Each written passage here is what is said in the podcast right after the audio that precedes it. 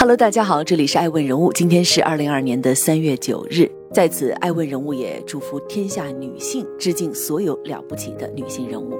爱问人物向世界讲好中国创新故事，此时此刻为您带来爱问一周精选财经资讯盘点。本期盘点关注海底捞新任 CEO 凭啥是他？亚马逊为何关闭全部线下书店？油价是否继续上涨？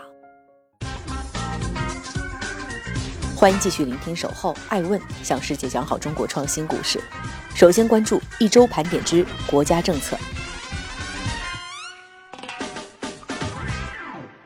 我们来关注严防借影视基地之名行房地产开发之实的消息。近日，国家电影局等六部门印发了关于促进影视基地规范健康发展的意见的通知，其中提到。准确把握影视基地的产业定位，以服务影视创作生产为核心，打造影视精品力作，合理控制影视基地配套产业规模，防止变形走样，严防借影视基地之名行房地产开发之实。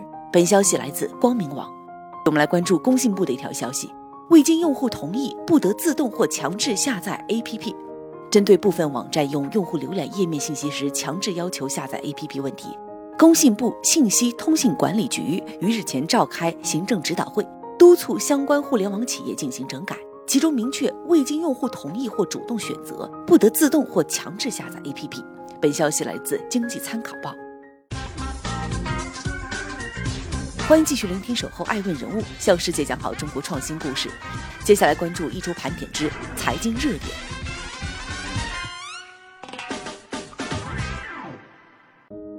证监会就修改首次公开发行股票并上市管理办法征意见。中国证监会就关于修改首次公开发行股票并上市管理办法的决定征求意见稿公开征求意见。本次首发办法修改后，总体框架不变，仍分为总则、发行条件、发行程序、信息披露、监管、处罚、负责六章，共五十九条。修改内容为：第九条第一款修改为，发行人自股份有限公司成立后，持续经营时间应当在三年以上。本消息来自财联社。继续关注财经热点，油价五连涨，部分地区汽油或进入八时代。三月三日二十四时，国内成品油新一轮调价窗口开启。国家发改委官网宣布，国内汽柴油价格每吨分别提高二百六十元和二百五十五元。如果按照一般家用汽油油箱为五十升容量估算，加满一箱九十二号汽油将多花十块钱。这个价格相比于二零二零年初而言，涨幅已经达到了百分之二十以上。这也意味着加满一箱五十升的油要比二零二零年初多七十元左右。本消息来自中新经纬，正在进行艾维一周财经资讯盘点。我们来关注二月份中国制造业 PMI 为百分之五十点二。近日，国家统计局和中国物流与采购联合会发布了二月份中国制造业采购经理指数，也就是 PMI 为百分之五十点二，较上月上升零点一个百分点，连续四个月稳定在百分之五十以上，显示经济保持稳定运行。本消息来自央视财经。欢迎继续聆听《守候爱问人物》，向世界讲好中国创新故事。接下来关注一周盘点之人物资讯。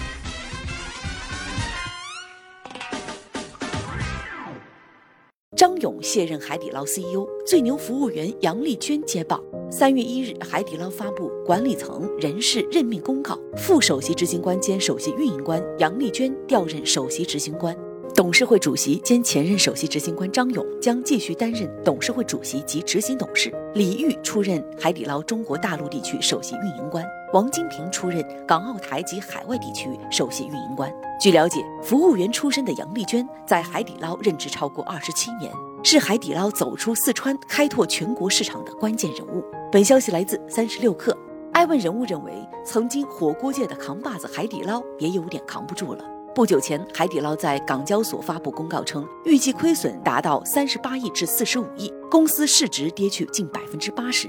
或许张勇在二零二一年高举高打、逆势扩张策略所带来的经营成本上涨、收入下降，确实给海底捞带偏了路。此时换帅换来的还是一位从服务员干起的女性 CEO，引起了不少人的关注。希望从基层一线摸爬滚打上来的杨丽娟，能带给海底捞新的改变。接下来关注爱问一周盘点之人物资讯。马斯克称电动汽车续航里程过高没意义。美国当地时间周三，电动汽车制造商特斯拉首席执行官伊朗马斯克回复粉丝推文，声称电动汽车续航里程太高没意义。马斯克评论称，特斯拉本可以拥有单次充电续航九百六十公里的 Model S，然而特斯拉决定不追求这一行业领先指标，因为它会对处理能力、效率和整体性产生负面影响。本消息来自钱江晚报，正在播出。爱问一周盘点，巴菲特大手笔买入石油公司。全球油价大涨，巴菲特又重拾两年前清仓的石油股。三月四日，巴菲特旗下的伯克希尔哈撒韦公司增持了西方石油公司股份，目前持有股份达到一点一三亿股，估值达到五十三亿美元。在伯克希尔哈撒韦持有的一点一三亿股中，仅有两千九百多万股为普通股，剩余八千三百多万股以认股权证形式存在，执行价格为五十九点六二四美元。本消息来自华尔街见闻。欢迎继续聆听《守候爱问人物》，向世界讲好中国创新故事。接下来关注一周盘点之企业资讯。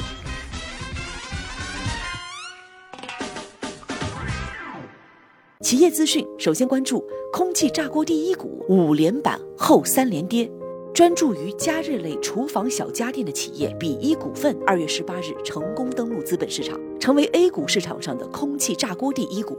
上市首日暴涨百分之四十四之后，连续斩获五个涨停板。不过此后接连吃了三个跌停。十日内，比一股份三次收到问询函，公司紧急回复称股票交易异常波动，无未披露重大信息。本消息来自新浪财经。继续关注中国零售商首次跻身全球销售十强，京东位列第九。德勤最新研究报告《二零二二年全球零售力量》显示。二零二零年财年，也就是二零二零年七月一日至二零二一年六月三十日，全国零售二百五十强共计创收五点一一万亿美元，复合增长率达到百分之五点二。全球收入前十强的收入占两百五十强收入总额的百分之三十四点六。高于上一财年的百分之三十二点七，全球零售前十强的收入同比提升八个百分点。值得注意的是，报告显示，二零二零财年中国零售商首次跻身全球零售前十强，京东排列上升四位，位列第九位。苏宁、唯品会、永辉超市等十四家中国企业也入围二百五十强榜单。本消息来自经济日报。继续关注亚马逊关闭全部线下实体店的消息。近日，亚马逊宣布将关闭位于美国、英国共六十八家实体店，包括所有书店，还有主要售卖玩具和家居用品的四星商店。据悉，亚马逊上季度的实体收入仅占其销售额一千三百七十亿美元的百分之三，而且增长不尽如人意。不过，亚马逊表示，这并不是放弃实体零售，而是战略转向。计划将更多关注其他实体零售业务，包括 Whole Foods 全食商品店、Amazon Go 无人杂货店、Amazon Fresh，以及最近推出的 Amazon Style。本消息来自晚点 Late Post。电商在线下开设实体店，亚马逊并不是第一家，只不过它也没有逃脱实体店效益不高的宿命。